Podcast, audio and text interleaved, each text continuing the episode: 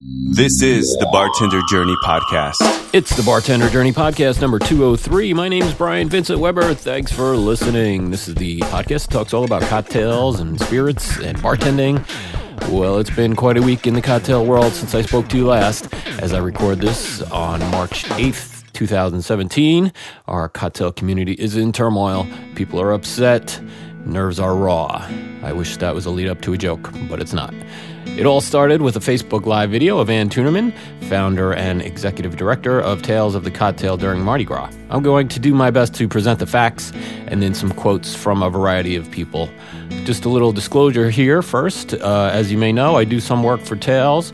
Uh, I record seminars for them and release them as a separate podcast available to Tales 365 members. Tales and Ann herself have always been very good to me. We have a great working relationship, and I hope and expect it will continue. It would be easy for me to ignore this topic altogether and avoid any controversy, but I feel that would be a disservice to the bartender community and I really kind of morally think it's the right thing to do to report on what's happening.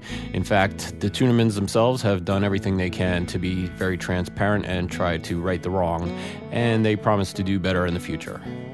These are the facts as I understand them.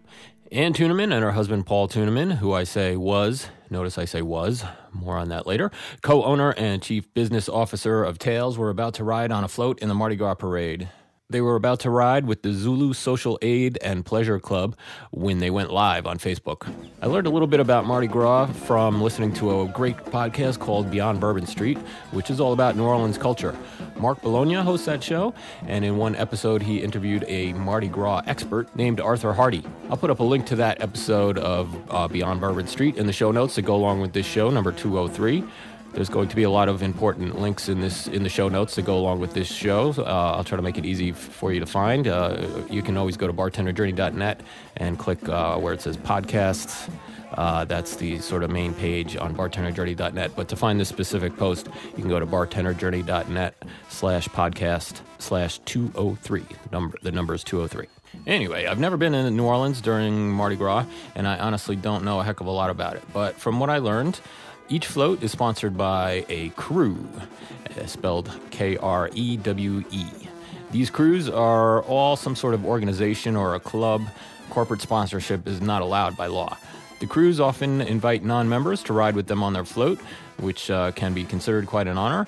It's not uncommon for non members to pay hundreds or even thousands of dollars for the privilege of riding on a float. Of course, this money goes towards the cost of producing the floats and funding the throws, which are the things given out from the floats to the parade attendees. You know, we usually think of the beads being thrown from the uh, floats, but could be anything, not necessarily beads, and some krewes can get quite elaborate with their throws.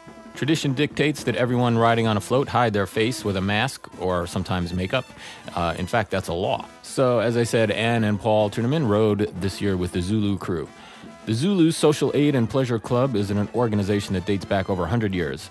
It consists of mostly African Americans. Can I say black? Okay to say black, right? Is that okay? I mean, You can say black all day to me, and it's fine. That's my buddy Lincoln Chinnery from USBG New York. We'll talk more with them later. So the Zulu krewe is well known in New Orleans, but uh, I had never heard of it, before, and a lot of people haven't. So, uh, well, I figured let's find something else about it. Uh, so this is quoted directly from the krewe of Zulu.com website, and uh, I took a little bit out for brevity, but uh, still kind of long. But uh, let's let's hear what it's all about. Quote. Early in 1909, a group of laborers who had organized a club named the Tramps went to see a musical comedy. The comedy included a skit entitled There Never Was and Never Will Be a King Like Me. It was about a Zulu tribe. Still quoting from their website, quote, This is how Zulu began, as many stories go. Years of extensive research by Zulu's historian staff seemed to indicate that Zulu's beginning was much more complicated than that. The earliest signs of the organization came from the fact that the majority of these men belonged to a benevolent aid society. Benevolent societies were the first forms of insurance in the black community where, for a small amount of dues, members received financial help when sick or financial aid when burying deceased members. Conversations and interviews with older members also indicate that in that era, the city was divided into wards, and each ward had its own group or club. The Tramps were one such group. After seeing the skit, they retired to their meeting place, a room in the rear of a bar, and emerged as Zulus. The group was probably made up of members from the Tramps, the Benevolent Aid Society, and other ward based groups. While the group marched in Mardi Gras in early 1901, their first appearance as Zulus came in 1909. End quote. So, from what I gather, the Tuennermans were waiting to uh, get on the float uh, just before the parade began and thought it would be a good idea for Paul to take Ann's phone and do a Facebook Live interview of Ann. Apparently, the interview was not going so well. Now, what I have not mentioned yet is that the Zulu krewe and anyone who rides with them do not wear masks. They disguise their faces with blackface makeup. Did I just say blackface? Yes, I just said blackface. This is a tradition that goes back over 100 years, and everyone in New Orleans knows about it. In fact, I started to tell the story to a guy at work who I know who's uh, from New Orleans, and he was like, Oh, yeah, the Zulu krewe. Like, yeah, that's totally normal. Maybe certain traditions need to die. Okay? That's Lincoln Chinnery again. A gentleman by the name of Clarence Becknell, a former school principal and current Zulu historian, was quoted as saying, quote, It was strictly creative. These guys were laborers and couldn't afford to buy masks, but blackface was cheap, end quote. So that video is gone now, of course, but someone got a screenshot of Ann in the blackface and Ann's comment on for the video, which said, quote, Paul G. Tuennerman interviewing me on Mardi Gras morning from the Zulu Den, as he said, throw a little blackface on and you lose all your media skills. He did his best as the interviewer. End quote. A gentleman by the name of Josh Davis was apparently the first person to post that um, screenshot, which of course went viral to say the least. Uh, and uh, he is from Chicago, and he wrote the following as an open letter quote, this has been one of the most emotionally draining weeks as a black man who has dealt with the daily trauma of racism throughout my life. At this point, I thought I had become desensitized to the hurtful actions of others, but this week proved that the pain I have often d- displaced and neglected is still present.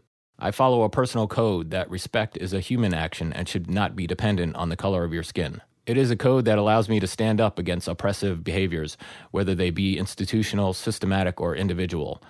This week, while maybe unintentionally, that behavior was exhibited by one of our industry's most powerful leaders, Ann Tuennerman. I want to be very clear on my stance as to what was posted on her page. The Zulu parade and the celebration of New Orleans black culture has never been my issue. I understand what Zulu is and the history of the Zulu face painting. An explanation of why you had the Zulu paint on is what should have been the caption. End quote. Again, that's from Josh Davis, who unfortunately I've not had the pleasure to meet in person yet, but we've been in contact and we're going to get him on the show soon. I'll have a link to Josh's full length open letter on bartenderjourney.net. And to go directly again to the posting that goes along with, this page, it's going to be bartenderjourney.net slash podcast slash 203. Ann said in the first of her two public apologies, quote, Earlier this week, I rode in a Mardi Gras parade with the Zulu organization, in which participants, both people of color and all races, traditionally wear blackface makeup, and shared photos of myself in costume on social media. I now recognize how deeply offensive this is to many. I am sincerely sorry. It was a naive and inconsiderate action, the consequences of which have made it clear that I have much to learn. Regardless of anyone's intentions, we all have to take responsibility for our actions, especially those of us in positions of authority. As an industry leader, I assume full responsibility for my actions and am ready to listen to all those who I have angered and hurt in the process. End quote. More importantly than the two written apologies, this past Monday, March 6, 2017, Ann did a live Facebook video interview with Ashtin Berry. Ashtin is a bartender in New Orleans and also happens to be a woman of color. Ashtin's really taken great steps in moving this conversation forward in a productive manner. That video is shared on the Bartender Journey Facebook page, and I cannot encourage you enough to watch it from start to finish. As far as I can tell, you can't share a Facebook video to a to a standard web page, so uh, that'll be one thing that won't be linked in these show notes. But uh, we, you can find it on the Bartender Journey Facebook page. Ashtin said in a Facebook page before the interview, Quote, Tomorrow will be a step on a long road towards uh, the more inclusive industry we deserve. I encourage everyone to ensure their engagement does not end tomorrow. End quote. She went on to say that she sent Ann some uh, reading materials to provide context and background for the conversation. So there are four links she sent, and I'll have all those on the posting that goes along with this show on bartenderjourney.net. Four articles that Ashtin sent along to Ann. Uh, in preparation for their interview.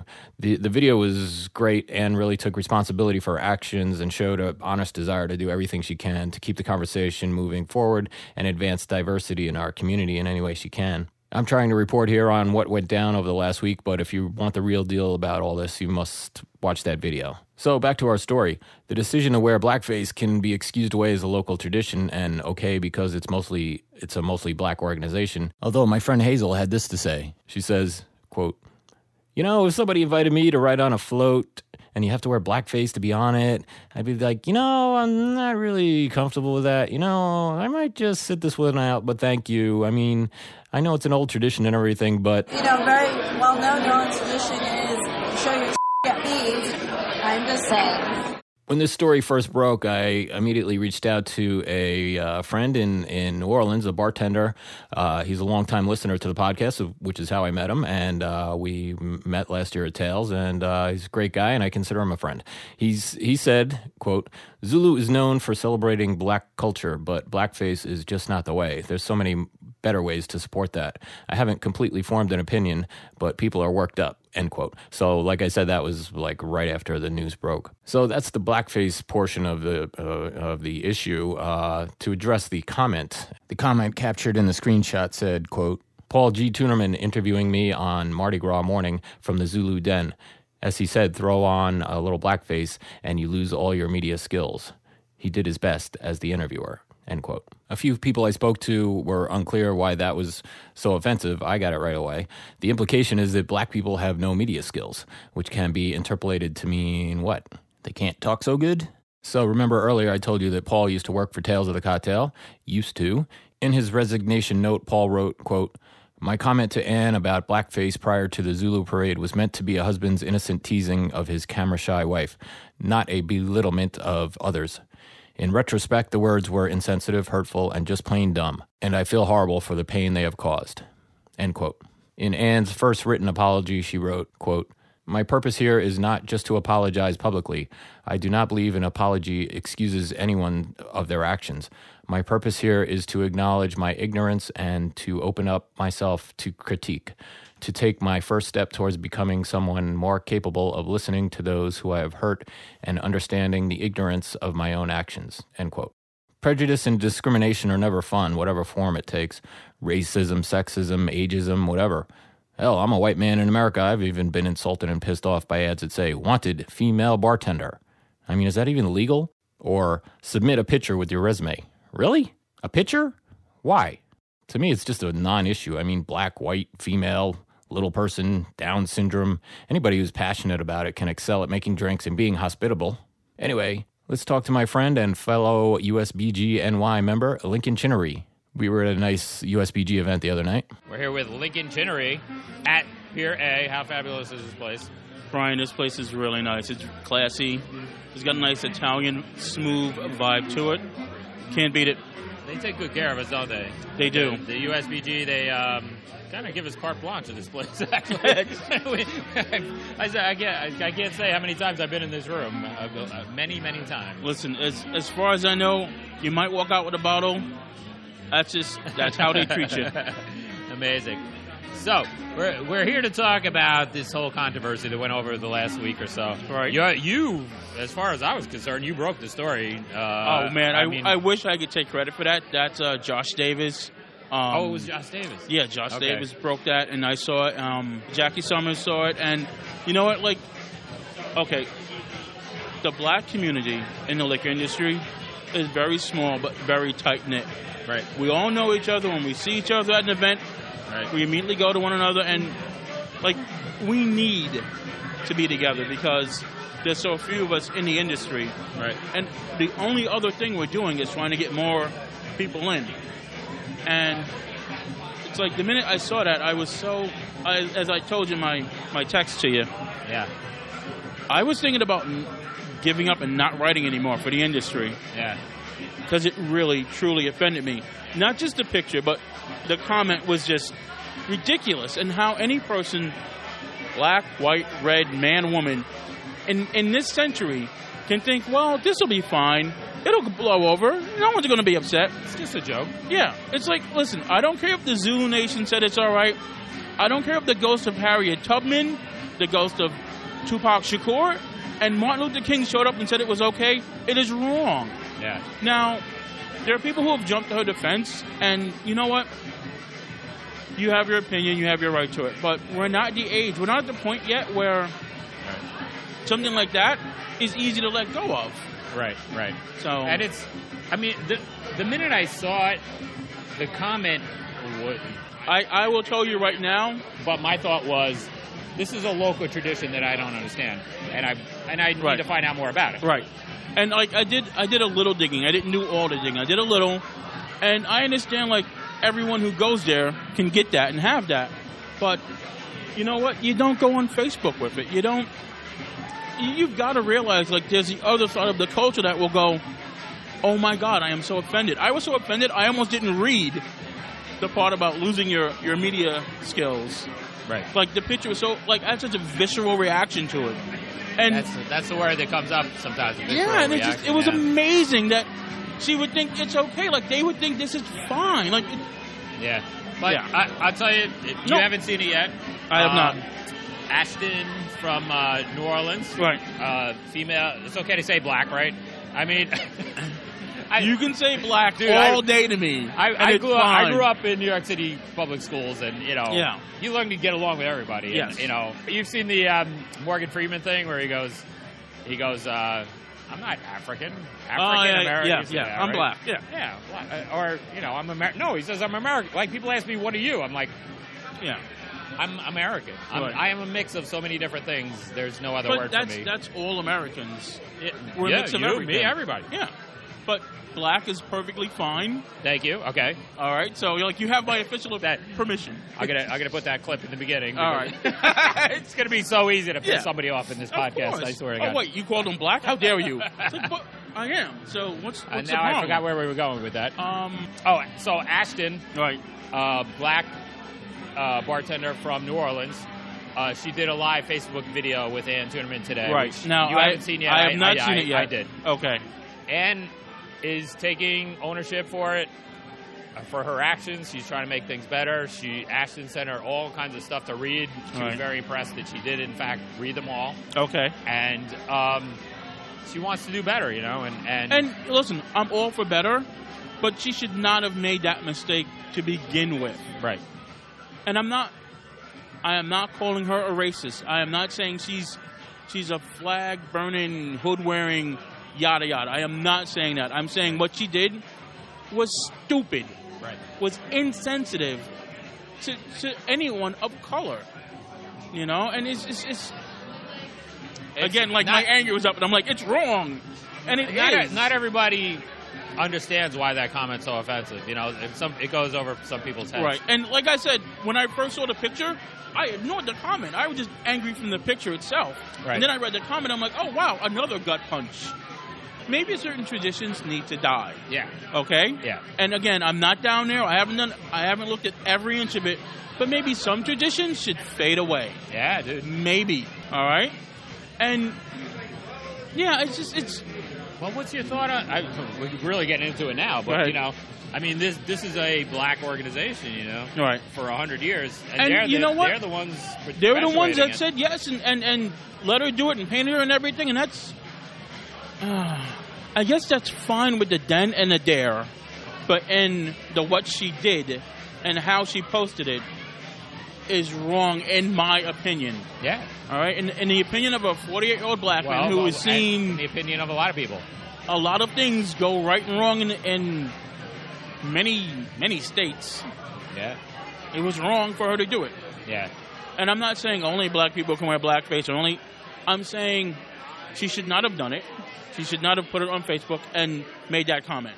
So that's that's where I am with it. And I think she she would agree with that statement now too. Well, I've, I've read her three apologies, and I, I I have to watch. I have to watch the Facebook Live event. yeah, you, you I have, have to watch, watch that. that. I, I was hoping you had seen it before. Well, no, I well, I was today. stuck at working, Yeah, yeah. but it's just like the first handcrafted apology that came out.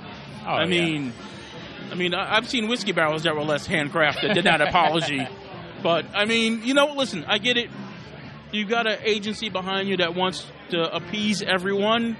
But sometimes if you just come out from your heart and say, "Listen, I screwed this one up, man. Yeah. I don't know what I I apologize." It was a funny thing because every minute that went by that she didn't comment on it, Yes. it was just Yes. a time bomb. Like everybody's Yes. getting more and more worked up. Yes. There's more and more stuff being out. Right.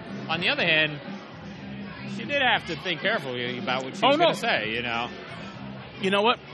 I'll, I'll take back 14% of what I just said about the heartfelt apology. Fine. Take 10 minutes, take an hour, write it yourself. If she if she had been on screen, hands trembling with a handwritten apology in her own handwriting, I'd have been like, you know what?